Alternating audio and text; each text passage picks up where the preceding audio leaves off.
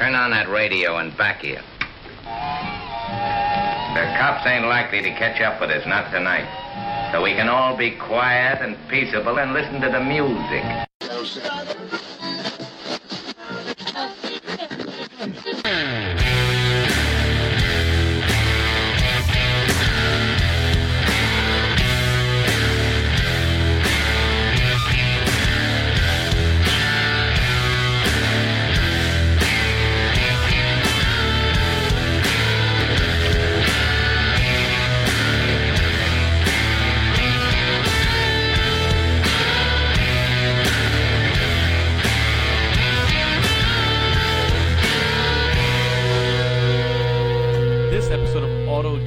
Is brought to you by True Car.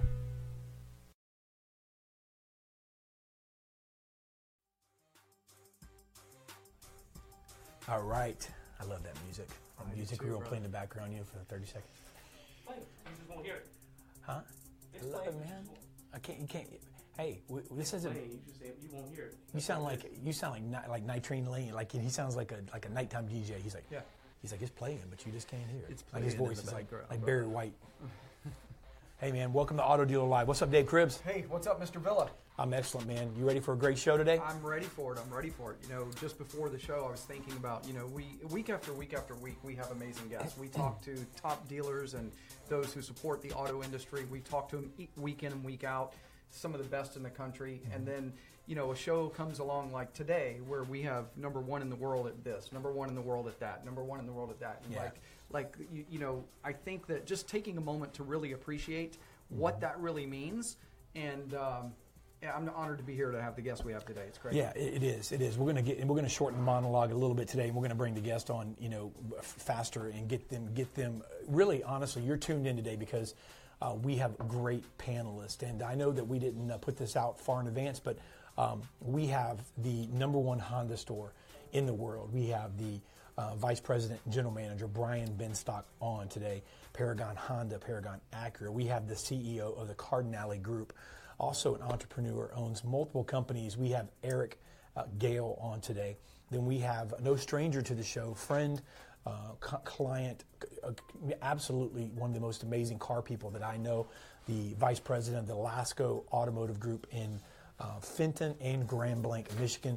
And we have Mr. Matt Lasco, and then we have the Senior Director of Dealer Strategies for Stream Company, Subi Ghosh, who's also no stranger to the show. But Dave, I'm excited because if you're listening today, you get this opportunity, a rare opportunity, to really find out what better way to find out, you know, than from the best, right? We have, again, the number one, you know, dealership within Honda, and that's an amazing feat.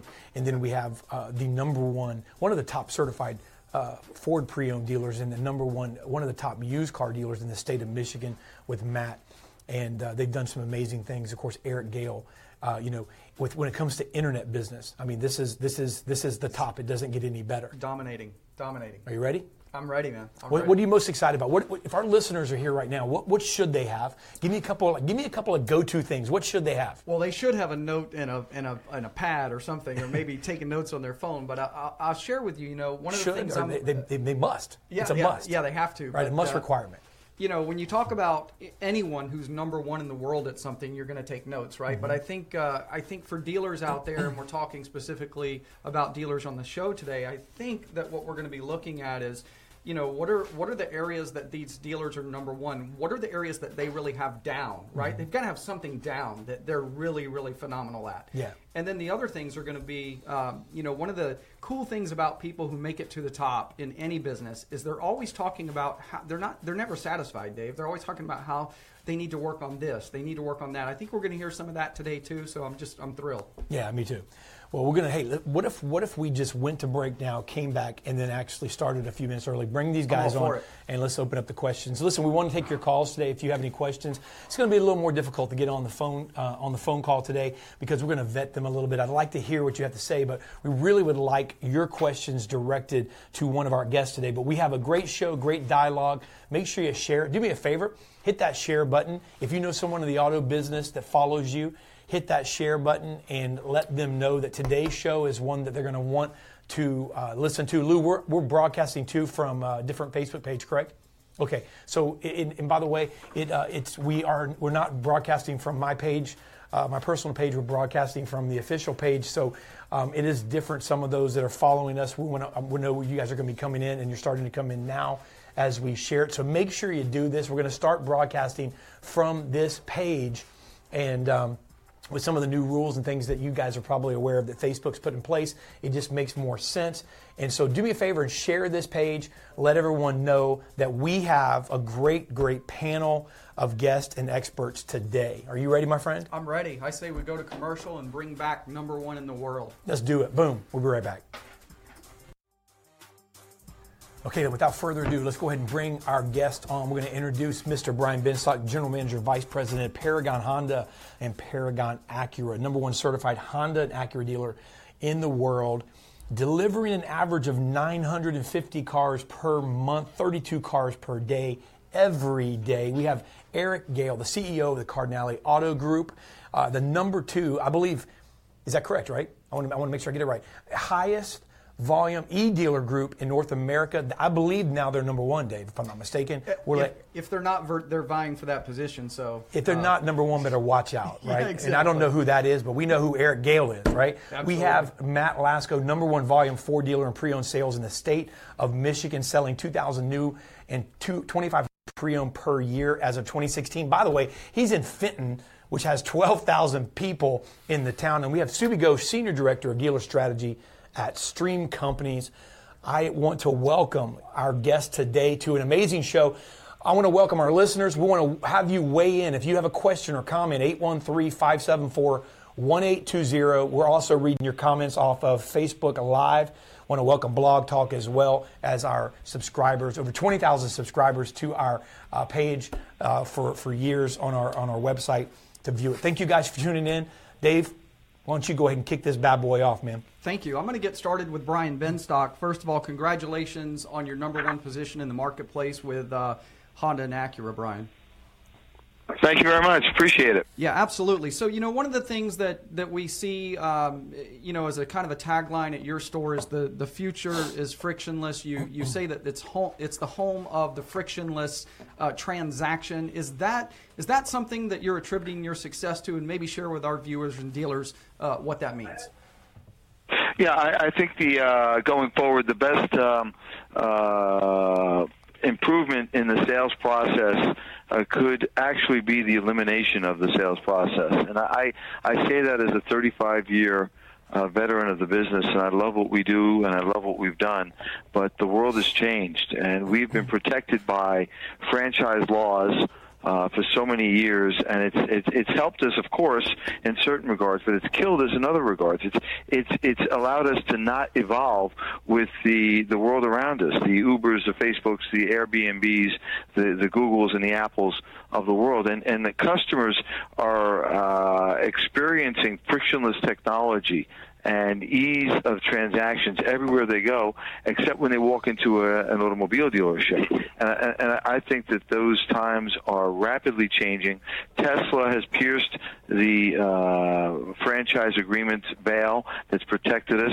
Uber and Fractional are also piercing that veil. And, we have to prepare ourselves for a future that's completely different than what we've experienced now. Yeah, thank you, Brian. And Dave, I'll have you weigh in, Dave Villa, because, what I just heard from Brian, I mean, here you have the number one, Honda store in the country talking about, a major shift. Yeah. And you would think if any dealer is not going to kind of tamper with anything, it's going to be someone who's number one. But this is a sign of where we're at. Yeah, absolutely. Well, first of all, I think that, and Brian, thank you for being on. And I want to go to Erich in a second here. But when I look at number ones, and that's what we have on the show today, we have those that are at the top of their game. And again, we said earlier in our monologue, the one thing, and I guess since we're in the technology age, maybe you don't have a pad and paper, but you have your phone. You're taking notes today because the reality is you have somebody, there's a reason somebody's at number one. You just didn't stumble to number one. That's not how you do it, guys. And, and we're going to find out what is on the mind. I guess the question I would have, kind of not shifting gears at all by far, Brian, but I want to do a follow-up to you, and I'm asking this question really to everyone on the panel. What's Brian Benstock? I mean, you're number one. I mean, look, when you're number one, you're kind of like, I'm number one, and it's like, aha, nah, nah, nah. But I mean, when you're number one at something, what are you thinking about? You got March kicking off. What's Brian Benstock? What's on his mind? When he gets up in the morning, what's he thinking about now? I'm sweating bullets.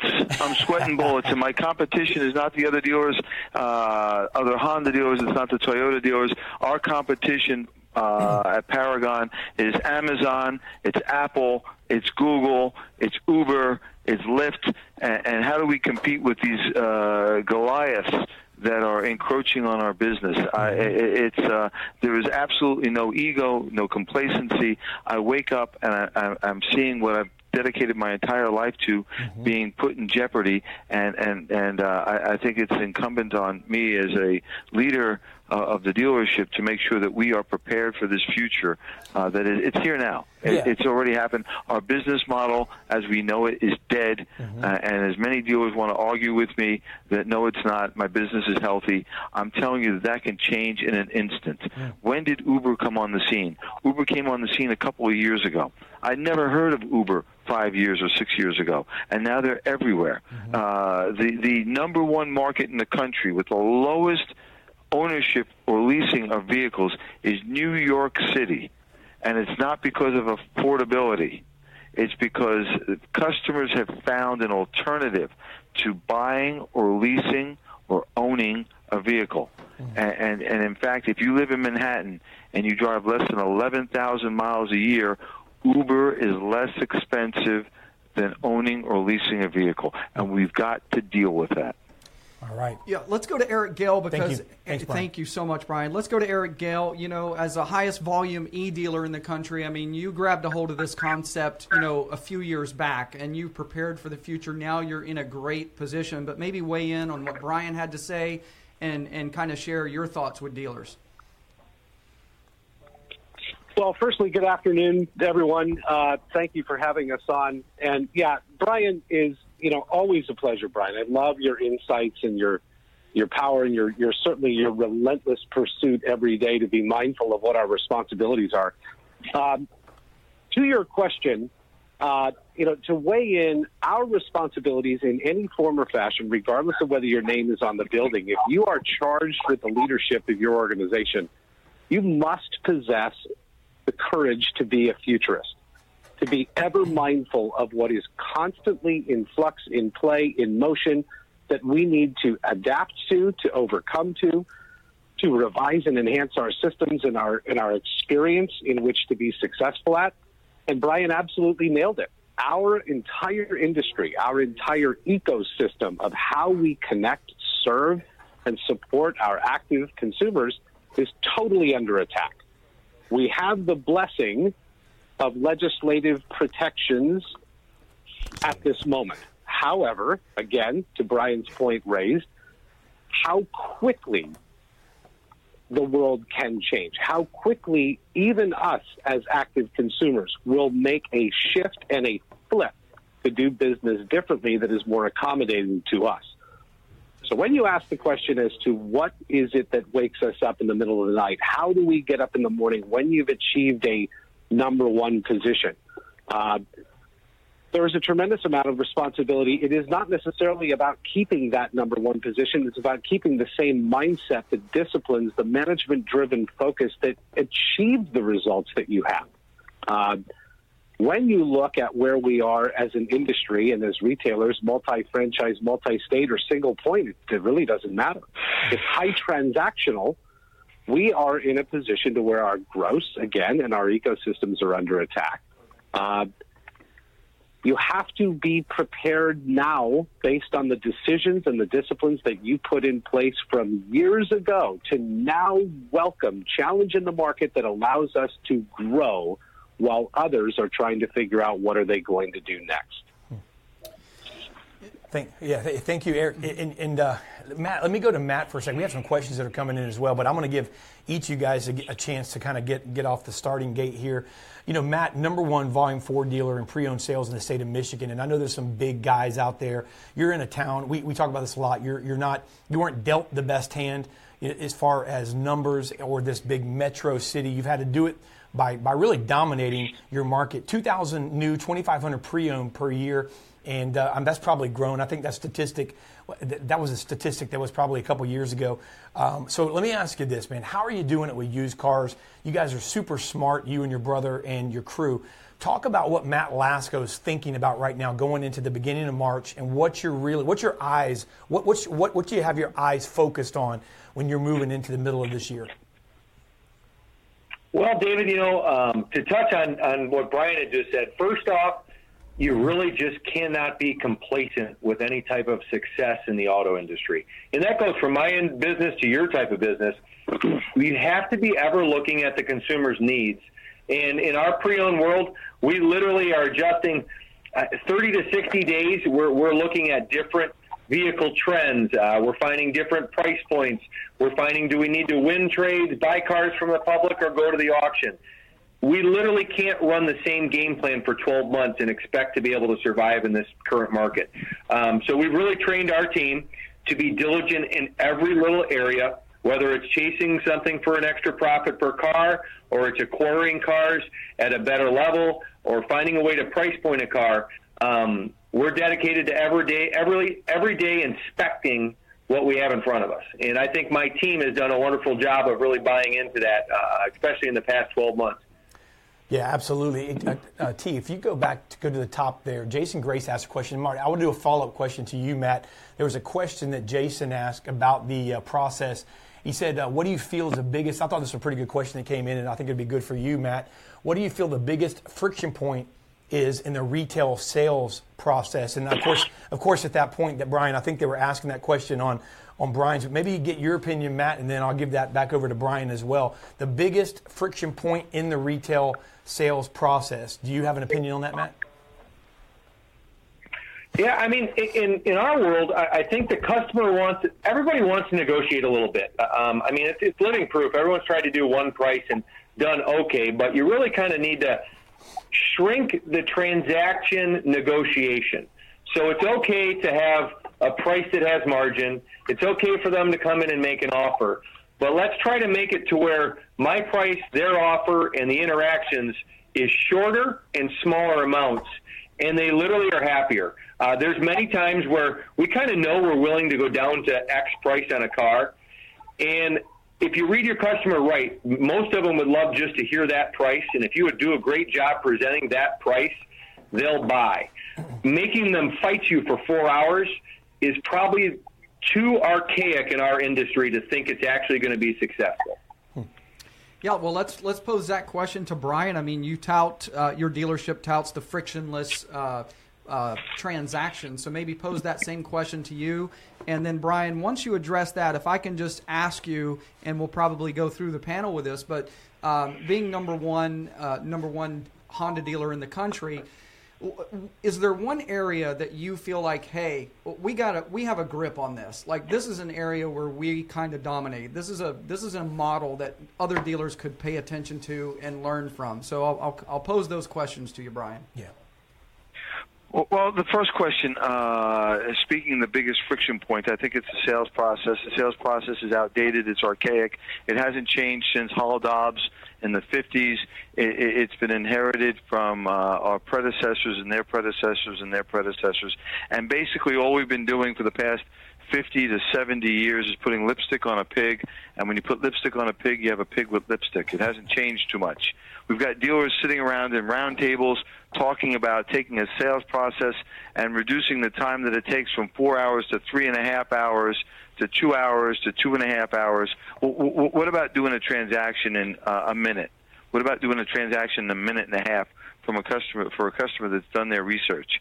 I think you've found with great tools like V-Auto, the advent of one-price selling for used cars is there. Our customers are purchasing used cars from us within a variance of less than $100 from the price that we have it online. So we've eliminated a lot of those pain points. And I think the same thing has got to be true for what we do with new cars. I think we need to also, and again, I'm passionate about this. I don't have all the answers. But I am asking, I think, for us the right questions. We have to look at what the other retailers are doing. Mm-hmm. Apple is selling iPhones. Do they negotiate on the iPhone? Do they go back and forth and give you a pencil, a four-square, okay deal, or any of the nonsense that we subject our customers to every day? And the answer is, of course, no. The Apple Store on one street is not competing with the Apple Store on the other street. I don't think my brothers and sister Honda dealers and I should be competing. We're not competitors. And so I think our pricing methods and our ways of doing business should be similar, and the defining line for us should be in the customer service that we provide for our clients, whether that be online or in the store. Brian, if you called an Apple store, and you can't call an Apple store, but if you called an Apple store and you asked them for the price for a product over the phone, would they tell you you have to come in? I mean, this is the nonsense that goes on in our business every day, and we've got to just realize it, own it, and fix it. Okay. As an industry. And Brian, you're obviously, there's no argument, obviously, with the success, and I think that that credibility is there and obvious. But I do have a follow-up question in a second for that. But I do want to bring Subi into this as well. I'll bring this up, Subi, and I'll let you take a stab at this. But then again, Brian, I'd like you to follow up because it is directed back to maybe what you just said. And, of course, it's working for you. And any of you guys can weigh in on this after Subi, but looking at the salesman in me, at the same time, Apple doesn't have, I mean, I'm just going off the top of my head here. Okay, Apple doesn't have the competitive makes. There's not Toyota Apple and Honda Apple and Nissan Apple and Mazda Apple and Hyundai Apple and Kia Apple, Ford and Chevy, all on the same road because they are competing, and they're trying to take that business away. So there is a difference there. And my question would be, even though you're knocking it out of the park across the street into the neighbor's window, no argument there. Isn't there something to be said, and again, this is a salesman in me coming out, if I were to train Apple people to be more aggressive, could they in turn do more business? Would there be a negative to possibly negotiating? I mean, I'm just saying that maybe that's not their business model. I got to jump in. Are you out of your mind?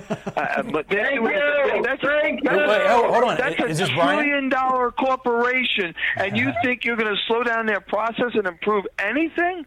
No. The Apple, and when you say they don't have competitors, what the heck are you talking about? They're up against Apple's, up against Amazon and Google's of the world with their products. Hey. These are the Goliaths fighting. Right. And by eliminating in the environment that they play in, you cannot have friction or pain points. Well, hold on. That was Brian, right? I appreciate. Yeah, it was me. Okay. I'm sorry. Right, no. Hold on. Let me comment. But let me comment. I reserve the right to disagree. Let me hold on, Subi. Let me comment. Subi, let me comment. So number one, I'm not out of my mind. But and by the way, I didn't bring Apple into it. Brian, all due respect, you did, but the car business isn't Apple either. So I'm not arguing with the philosophy. I'm trying to say that if you compare Apple, and of course they have competition. I'm talking about phones. There's not the phone. They don't sell used phones. They don't take in real trade-ins. They don't finance them for people with bad credit. Cricket does. You can't compare the phone industry to the car industry. You can talk about making people timeless and seamless if you want to sell back your franchise and let Honda retail all the vehicles for themselves. They've proven they can't do that either. We have to focus on great things like you say, frictionless transactions, smaller price points between negotiation and sales. But there's no way you're going to model an automotive dealership after the phone business. Yeah, I think that's an important. Can I get that? Go ahead. Let's get you in the conversation. And by the way, Subi, it's International Women's Day. We have to say shout out to every strong female that has ever been on this show because today is International Women's Day. Nice. So, what an appropriate day for you to be on, Subi. Perfect. Go ahead, Subi. Well, thank you. Thanks for having me. I don't know if I represent all of them, but I'll say thanks on behalf of all of them. And so just jumping back into the conversation, I appreciate David just kind of playing devil's advocate because I know that this is a real idea that people throw out. Like, why do we have to evolve? Like, they're doing it wrong. They could get more money if they did it our way. We're smart. And that's a real mentality that is out there. Mm-hmm. And I appreciate the Erichs and the Bryans who have it right and the Matts who have it right and they do it right.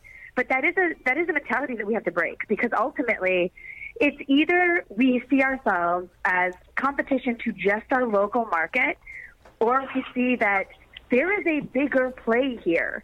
There are monsters coming out of the woodwork and creating digital websites to buy cars online, and there's Walmart's getting in there now.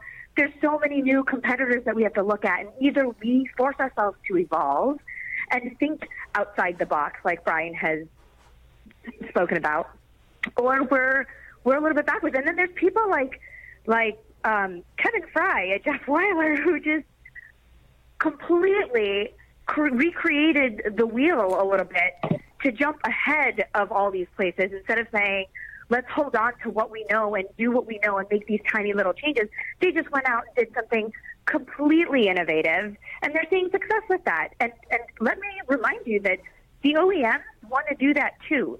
Cadillac has Book by Cadillac, and all these other OEMs have their own programs where they're trying to do leasing. So Brian's right. We have to evolve, and that mentality doesn't stick. It's Brian Benstock here. You're spot on. And, you know, the dealers, sometimes we have these scotomas, these blind spots, and we've got two groups that don't like us. One are the customers, and the other is the OEM. And, you know, we can speak to customer satisfaction scores, and our customers like us, and our customer satisfaction scores here at Paragon are very good. But the OEMs have been looking for a way to do it without us forever. And the second they can, they will. And the customers have been looking for a way to do it without us. And the second they can, they will. Mm-hmm. So I think it's really time that we start really looking at these, what I see as truths, and addressing them. And making the changes we need to before we're forced to be changed.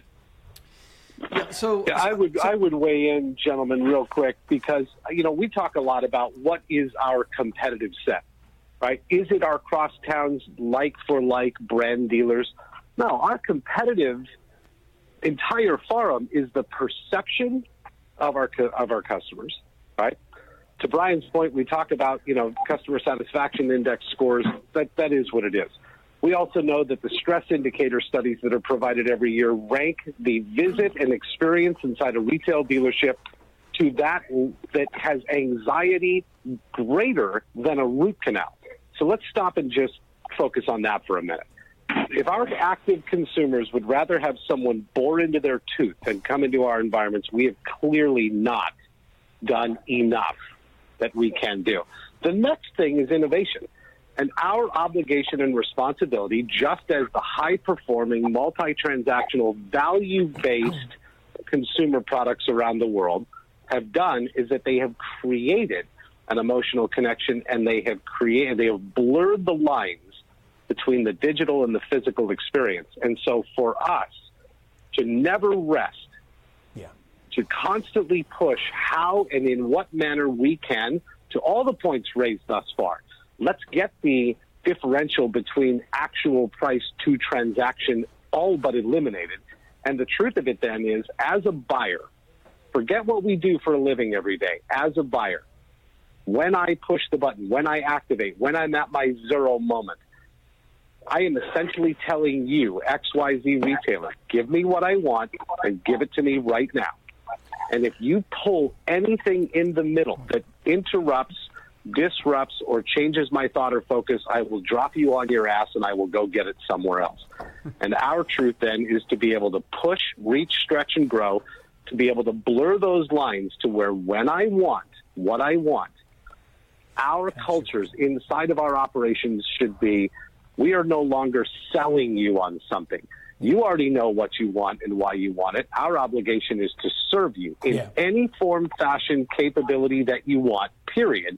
And to do so in such a way where I am helping you finish what you've already started. Hey, let me share with you the Google approach. I think is really a fantastic approach for us in automotive. And we're sort of adapting this. I say sort of. We're doing our best to transition at Paragon to this. And they have three mantras that they preach. One is know me better. Two is serve me faster. And three is wow me everywhere. Mm-hmm. And so I think that speaks to what you were just talking about. You know, you look at companies like Amazon, and when you log on to your Amazon account, all of the offerings on your homepage are offerings that you're interested in. I'm a runner, so I get running stuff. I've got a couple other interests, motorcycles and stuff, and that stuff is right there. But if you logged on, your interests, unless they align with mine, would be very different. Your serving would be different. Yet our websites give the same view and look to everybody, and then serve me faster. You know, when you do a Google search and you see in a microsecond how quickly they gave you all that information, you realize just what they've done. And then wow me everywhere, in every transaction in a dealership, from answering the telephone, which is an archaic event at most stores, to responding to an email, to the handshake and the hinge and the smile. Is an opportunity for us to really wow the customer. And I think a good step for us would be to look at these three things that our friends at Google have outlined for us, and to start really embracing that. Yeah. Thank you. Let me go to Matt. I got a question, and I think we're at the point where I was really, I guess maybe I was arguing or maybe trying to raise, was we have a lot of millennials here in our office, and we've done we have them write and blog and write content for us, and a lot of them, are wanting to. They kind of are.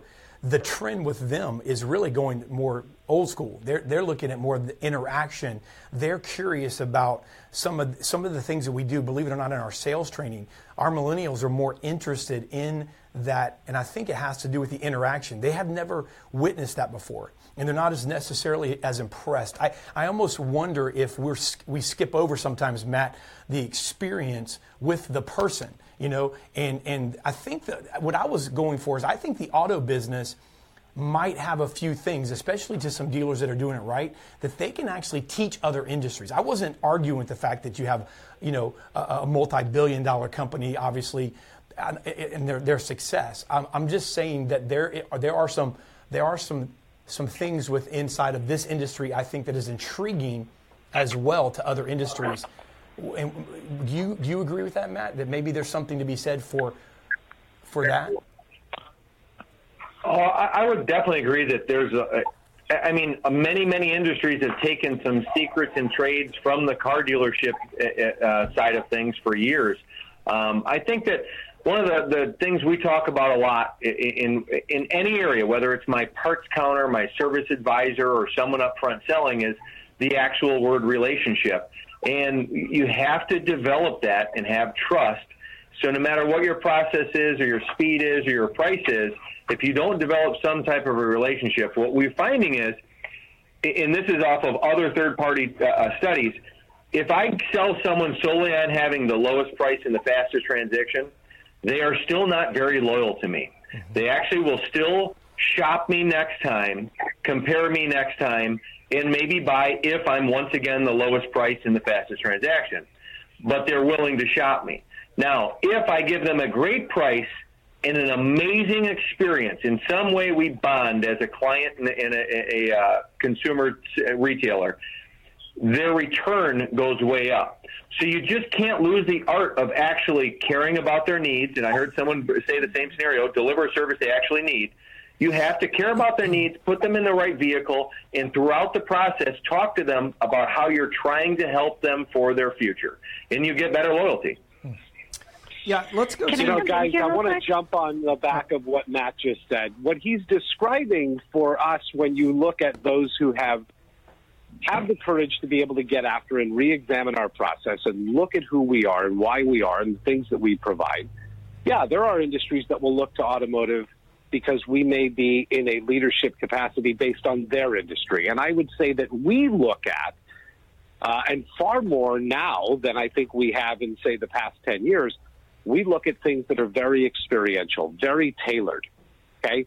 It is the guest in our home experience. We as an organization happen to mirror many of the elements that are provided by the Ritz-Carlton. We've talked about digital versions of that. Brian, utilizing the example of a tailor-designed ecosystem for me when I'm an Amazon buyer. The same applies for us.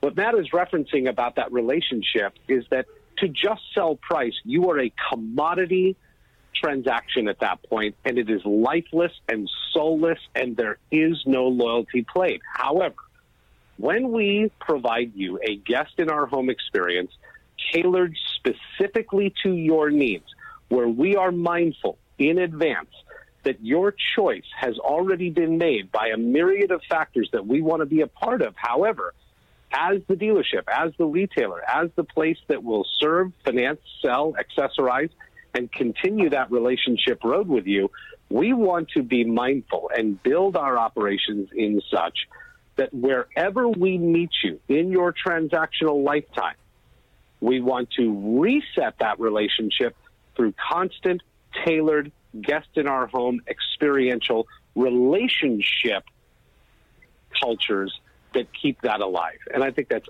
absolutely paramount for us. And this goes back to where when we first started, our industry is under attack. But just a magic widget. Well, why is the industry under attack? Because it's so vulnerable. It's so ripe for disruption because we're dinosaurs. I totally agree. And that's why it's a trillion. Yeah. It's a multi-trillion-dollar industry that's archaic. Brian, real quick. Agreed.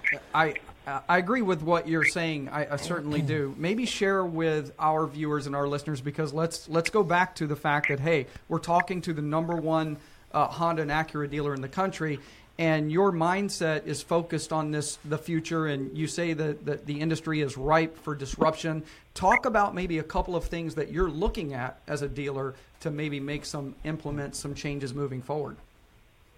I think you've got to give customers a choice. If they don't want to come to the dealership, they should be able to conduct business with the dealership without the need to come here. Who the hell wants to wait in my service department to get an oil change or any other service?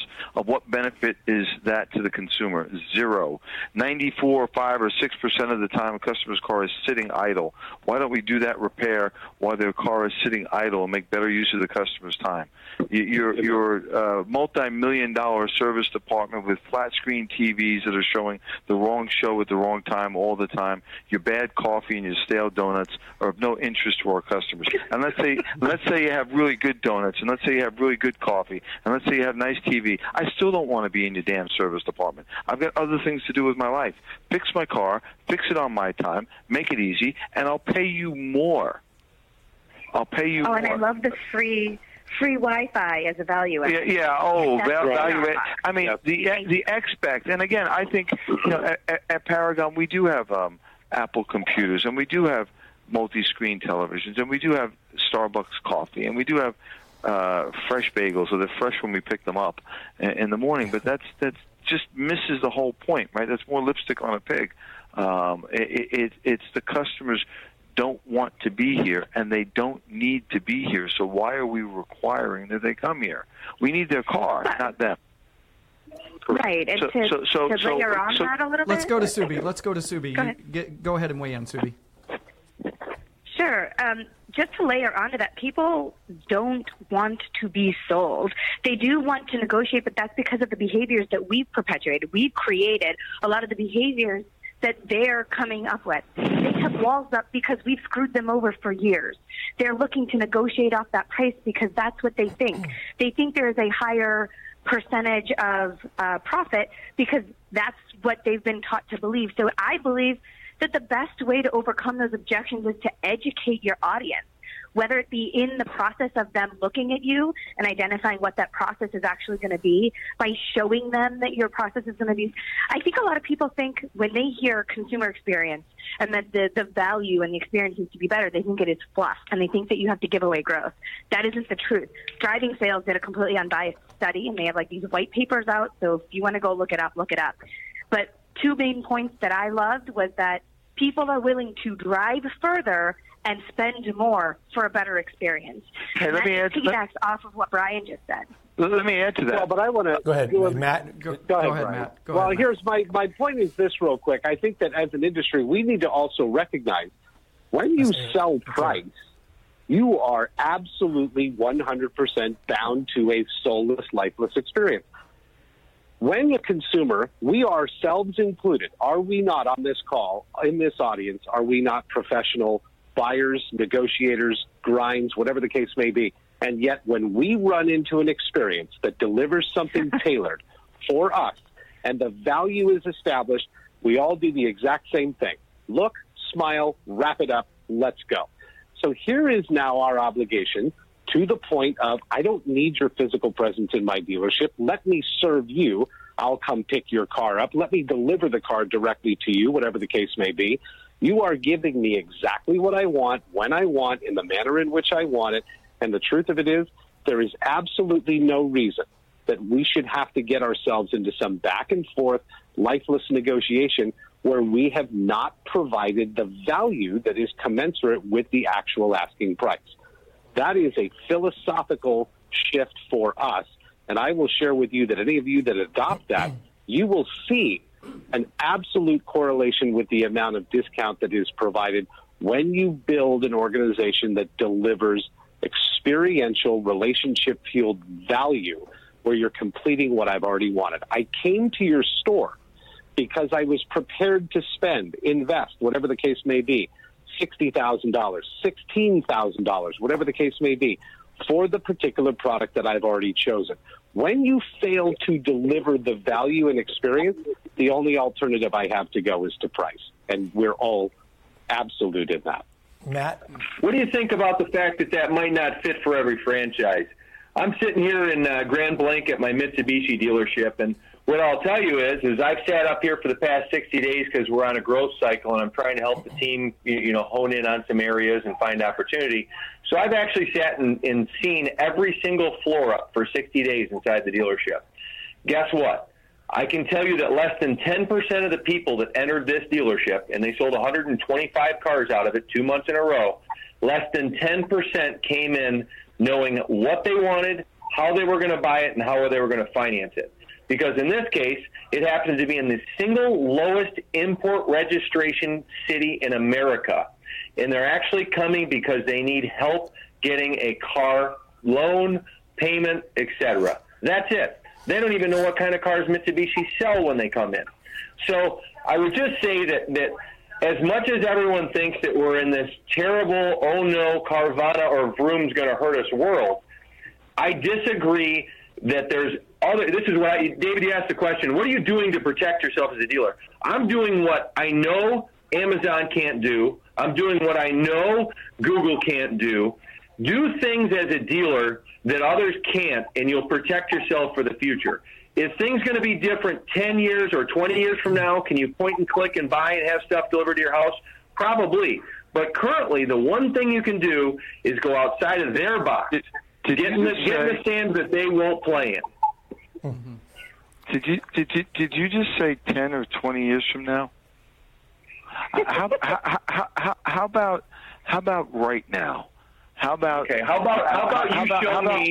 Show me Vroom. Let me see there. Let me see Carvana's profit statement. Yes, a dealer like yourself can point and click.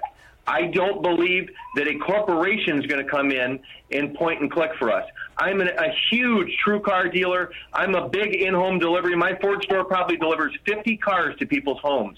I don't knock any of that. What I'm saying is don't over-focus on going after a very challenging, non-relationship, low-margin-based thing when you can actually go after something that's out in the market that can help consumers just as much, drive just as much referrals into your business, and actually not be in fight and play with the other dealers out there. Yeah, but I think the call to action for us is to recognize, of course, that point and click is static. What we're saying is that we have the option and opportunity to be able to accentuate and enhance our service offerings while providing that tailored design differentiator that you're describing in your Mitsubishi store. Okay, so the vast majority of the people that are coming to your store are coming there without a particular model in mind. However, something that you've done blurred the lines between the digital and physical and allowed them to feel trust and security to come there and be able to be vulnerable with you and to express the fact that I need help. That is something that cannot be done in a lifeless environment, right? Yeah, what we're challenging is that while the behemoths, these multi-billion-dollar conglomerates, continue to provide ways to disrupt how vehicles can, in fact, be transacted, as an industry, we still own the right to continue to shift our experience to be relational, to be tailored design, to recognize this is the second largest investment a consumer will make in their lifetime, and we have the ability to differentiate that and to do so where it's value, relational, and tailored, be it in-store or out-of-store experience.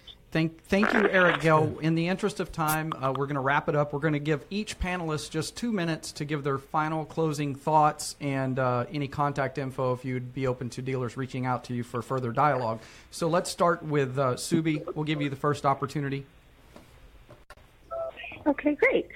Well, my name is Subi Ghosh, and you can find me on anywhere, Facebook, anything, at Subi101 is my Twitter hashtag.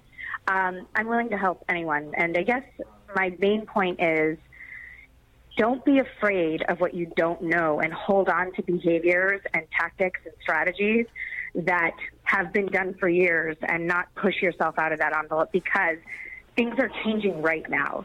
There are companies like Vroom and Carvana and many others that are about to surface that are starting to chip away at what we have known.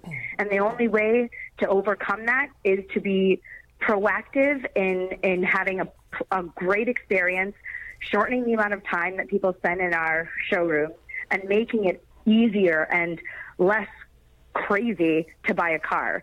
If you've bought a car recently, if you haven't bought a car, go with someone who's buying a car and see what it feels like from the other side when you're not in control of it.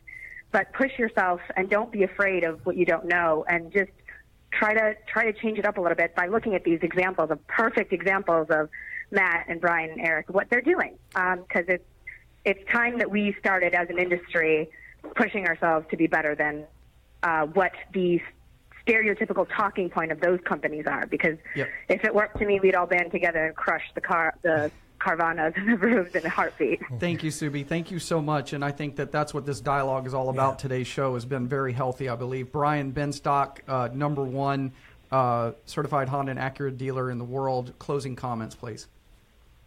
Well, it's exciting to be a part of the dialogue, and thank you very much for giving us the opportunity. We're talking, I've got a workshop on Saturday the 24th at NADA, where we're launching some frictionless technology with a major internet behemoth. I think the only way that we're going to be able to compete with the Apples and the Teslas is really to be joining the Amazons and or the Googles. And we're kind of excited to talk about some of the things we're doing with voice technology. The debate about whether or not we should be buying a car online, I think, is really sad that this many years into the internet, the dealers are still debating whether or not we should be offering and having our offerings online. We're looking to take this beyond that to voice technology and to be able to talk to a Google Assistant or a Google Home and to be able to order anything that we're selling 24 hours a day using voice technology. If you had to call Google, what telephone number would you use? If you had to call Amazon, what telephone number would you use? Well, they don't have a telephone number. They have all of their goods and services and products available 24/7, 365, with solutions that have been worked out and solved without the need to call. And we can call that lifeless, and we can call that emotionless, and perhaps it is. We're not getting out of the retail business or the storefront business, but there's a whole other world out there for people that want to do business with us that don't necessarily need to go into our store. And I would keep an eye on frictionless transactions and the ability to use voice for search and the implications that's going to have for all of us. And again, the debate about whether or not we should conduct business online, I think, is it's not a debate. If you're not there already, you're going to find yourself in a difficult place going forward. Thank you so much, Brian. We appreciate you bringing your point of view to the show today. It was amazing. Thank you. Let's go to Erich Gail for a closing comment. Well, as with the others, I just want to take a moment and say thank you. It's always a very dynamic and energetic forum, and I love the passion that we have in this industry. And so I would just say that to all the dealers listening, whatever your success or lack thereof has been in the first 2 months of this year, I would not buy into in any way, shape, or form what you see as compression. You are the master and keeper of your own future. You are completely and totally responsible for the end net results. And I would say that if you have not done so thus far, allow challenges that exist right now to provide you with the necessary courage to sharpen your saw, to get your disciplines in order, and to recognize that this is a second go-around any compression in the market. And if we did not learn our lessons in 08, 09, this is an opportunity to where there will be separation in our industry. There will be those that have the courage to reach, stretch, and grow, to do the things that become experiential, to do the things that tailor design a guest in our home experience in whatever medium that might be, and that you should look to create your own weather, and you should absolutely, without question, look to gain while others are trying to figure out what they're going to do next. You can contact me at any time. We are a relationship organization, and we believe the blessing is in the service to others. You can find me on Facebook. My name is the correct spelling. That would be the German spelling at E-R-I-C-H. Last name is G-A-I-L. And more than happy to connect and help and share in any way that we can. So thank you all very much. Hey, thank you very much, Erich. And then yes, ma'am. You want to give your Hey, Bill, and hey, Chris. It's Amanda Ryan calling. Oh. I just kind of wanted to throw my 2 cents in, if you don't mind. Yeah, can you? We were going to bring you on in 2 seconds. Just let me give Matt his closing remarks, Amanda. I knew we had a caller. Absolutely. Yeah, just give me 1 second, and we'll bring you on right after. We'll give Matt Lasco his closing remarks, and then we're going to take a caller. Sounds okay, perfect. And it's that caller is Amanda now that you guys know that. We knew because he told us in our ear. But go ahead, Matt. Matt, you still with us? I'm here, David. First off, thanks again for having me on the show. It's always great to have such different views and such successful people, because if you are out there listening as a dealer, one, you're listening because you're smart enough to pay attention to others. But two, some of the greatest things I've learned in my career from watching other dealers or other industries or other successful CEOs, and you've got to be out there willing to listen to their ideas. All I would say is I don't disagree with anything that a person on the show said today. All I would say is you really do have to cater to your market, to your future, and also, you know, I watched years back where everyone said switch everything to digital marketing, switch everything away from traditional medias, et cetera. And now you read article after article about that shift coming back to broadcast or back to mail or back to this. The ratio of people that say that they only want to have a share ride or the people that only want to buy online, even though there's 17 million new cars going to get sold, that percentage is small. So, yes, it's great if you want to chase that and do well with it and be that first person on the block. We're going to do the same thing as a dealer. We're going to give all that opportunity to our client. But you can't base your whole business practice off of one small percentage.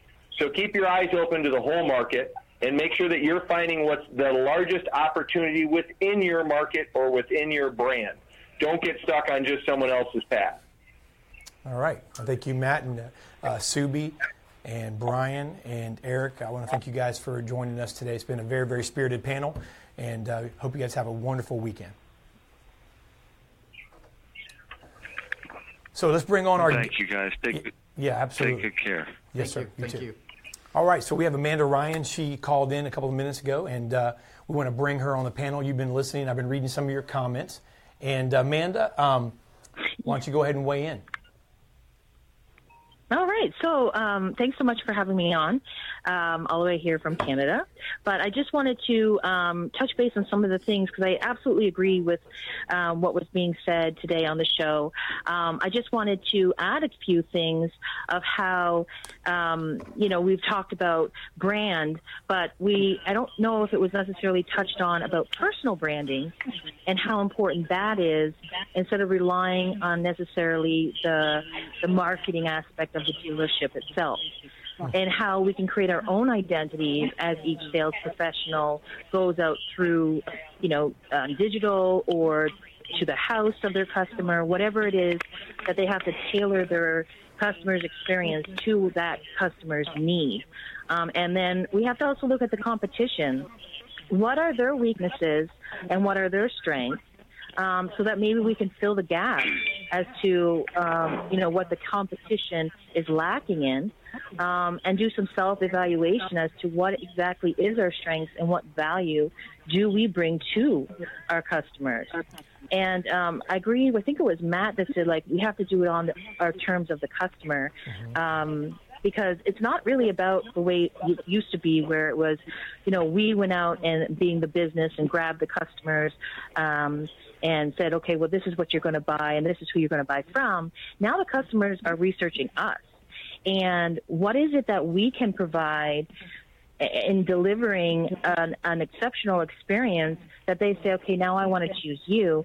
Because let's be honest, there are many people who sell Honda or Fords. And some of them are even on the same block as where your dealership is. So what is it that you actually can provide the customer? And people, I think, often forget that it's not necessarily the product. It's not necessarily the selling. Mm-hmm. It's about sharing the experience, making it tailored to them, and providing a personality that makes them feel included into the process.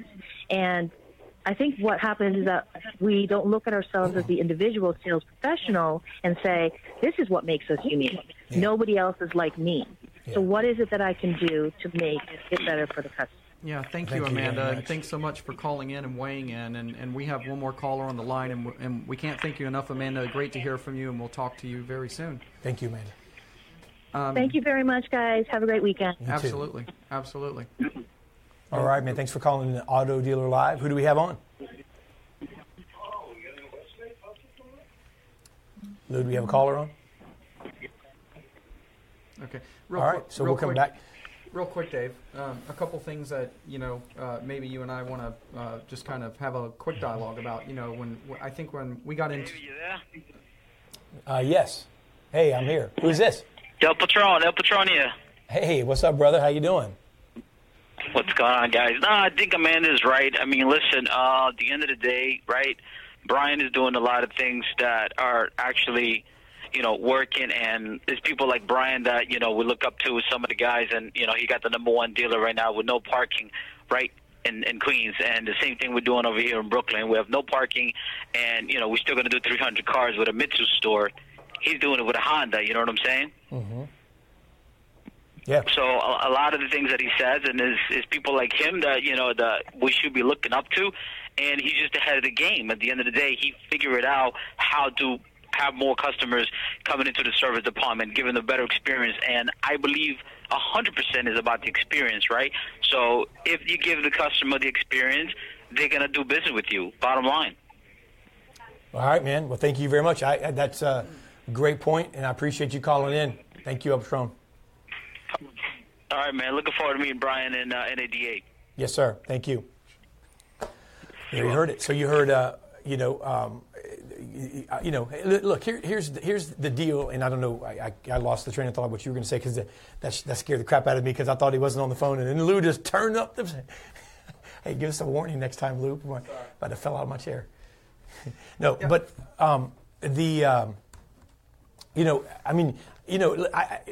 it's hard not to have biases or opinions, sure, or lean certain ways, because the reality is change happens. I tweet about it. I post it all the time. I mean, change is for victors, right?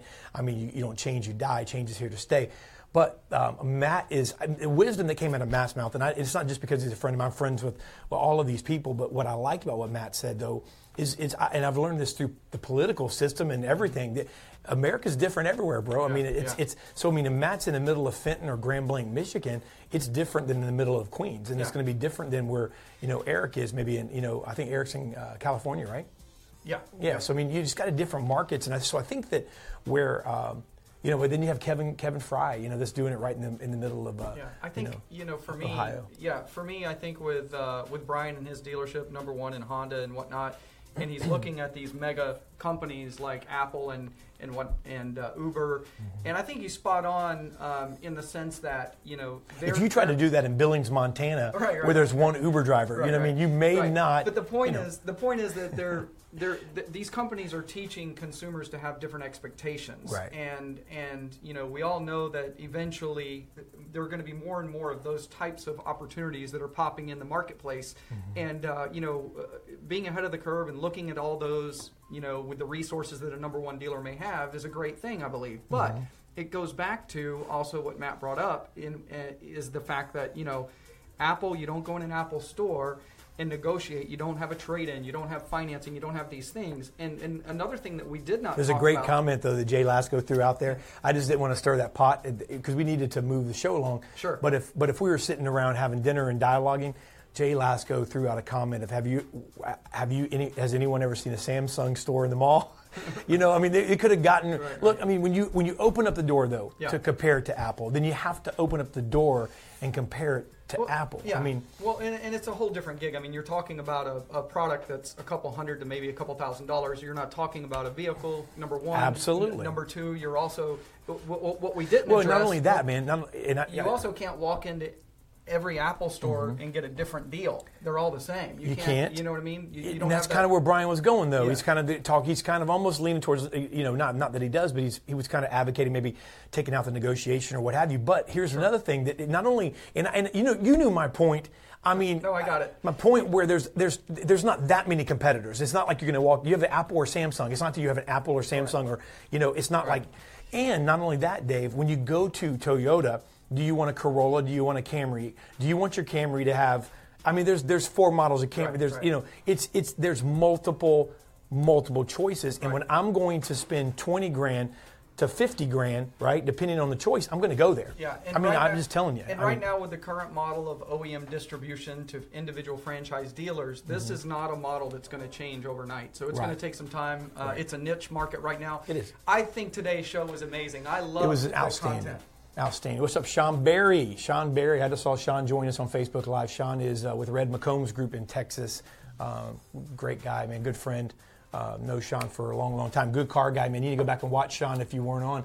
Great conversation. I think the dealers will get fired up one way or the other. I think everybody agrees that we have to be able to adapt. We have to get ahead of the curve. No one wants to get behind the curve, right? You don't want to be the person who learned, you know, to duck after you got hit by a 2x4 10 times. Right. You know what I mean? You want to learn how to duck. Where is everybody? That's pretty good, huh? Where is everybody? Is that pretty good, T? That's a pretty good quote. All right, so what do you guys think? All right, hey, I want to, second week in a row, we have our social media specialist, guru, extraordinaire, Tierra Childs, short for T, all right, or T. Short for T, yeah. Hey, what about chopped liver? Lou, I'm getting you, man. Come on, baby, just let him know. Lou working. He nervous. Everything went smooth. Went smooth. We used a new system. Guess when Lou told us we were using a new system? Right as the show intro was getting started. Hey, by the way, guys, I'm using a new system. What do you mean? You just don't worry about it. You pulled it off, brother. Hey, I had to do it there because then he asked questions. Dave's not a detail guy. Neither am I. Well, you don't tell me something like that right before I'm getting ready to start the show. You pulled it off. Pulled it off. Everything was smooth. Good job. Good job, guys. All right.